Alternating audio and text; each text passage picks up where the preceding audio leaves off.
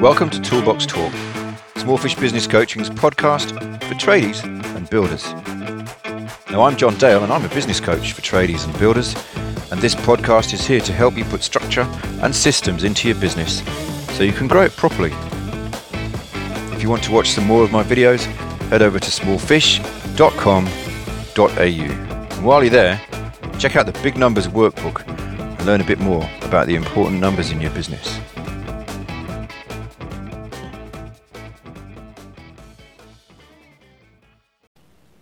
One of the biggest frustrations that lots of trades business owners get, experience, is, is customers complaining about the price after you've done the work and not wanting to pay or, or not paying. And then when you chase them up to pay they raise objections to the job or to how long it took you or whatever right?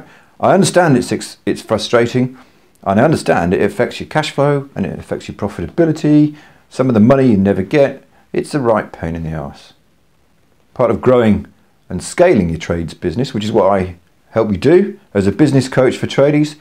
I'm John, obviously, from Smallfish Business Coaching. I run the Tradies Toolbox coaching program, and I'm going to help you and teach you how to create and set up systems so that you avoid problems like the one I've just described.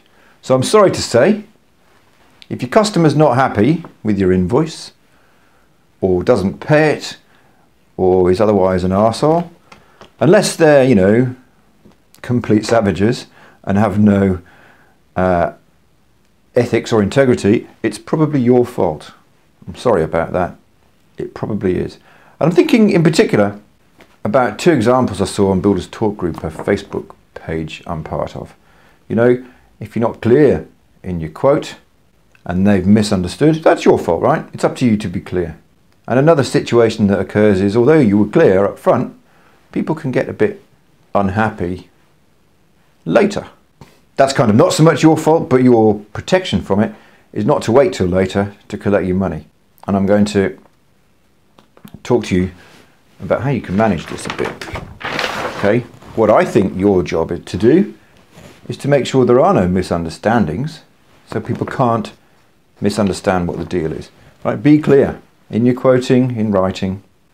Right? To stay strong during this process, you know, if you challenge them before you start the job and say, you are going to pay me after we finish and before I leave the site, aren't you? If they don't say yes and I've got the money ready, don't do the job. And I know that's frustrating, but you'll be more pissed off if you do the job and never get the money. So all I'm going to tell you now is going to be quite frustrating for you because what I'm going to tell you, of course, is if you're confronted with a situation like that now, you're kind of too late and I'm going to tell you what to do to set your business up better so that you don't get confronted with this shit so much. Okay? You need to be clear in your quote that you want them to pay on the spot before you leave. You need to ask if you've got money before you start the job and only proceed if they say, yeah, yeah, I'm all right to pay before you go. You do the job, you instantly raise the invoice on your special iPad or whatever before you go and you collect the money immediately using your credit card. Now, if you set yourself up to do this and do this properly, you'll have much less frustration with people challenging your invoice when it's too late for you to go, hey, look, I won't do work. So, some thoughts, right? Avoid the misunderstandings, be clear, agree the rules of your engagement with your customer early in the piece. Collect the money as soon as you've done the job while everyone's all happy and feeling warm and fuzzy and they're loving the work and they're loving the thing. You wait a week, you send them an invoice tomorrow and then call them in a week. That flush of enthusiasm and joy at whatever you've done for them has faded. So strike them while they're all happy. You've got a much better chance of collecting your payment. And remember that that was, was what was agreed up front before you did the work, right? Make sure you get agreement to that up front. I'll spell this out in a second. Remember also that, you know, this stuff protects you some, helps you some. It's not an absolute protection, and a thief or somebody without integrity won't care about this stuff. But at least you're covered, at least if you go to court, you've got written documented evidence of what the rules were. So you're protected somehow. Right, so this is a process you should use. Be very clear in your quote what's included and what's not. You know, supply of materials and labour and supervision it's a fixed price and this is what it covers and what's included. That payment is required upon completion of the work before we leave site. Now that's going to be for small single day jobs or so, you know, not so much for a house build or something when the rules are a bit different and I'll discuss those separately.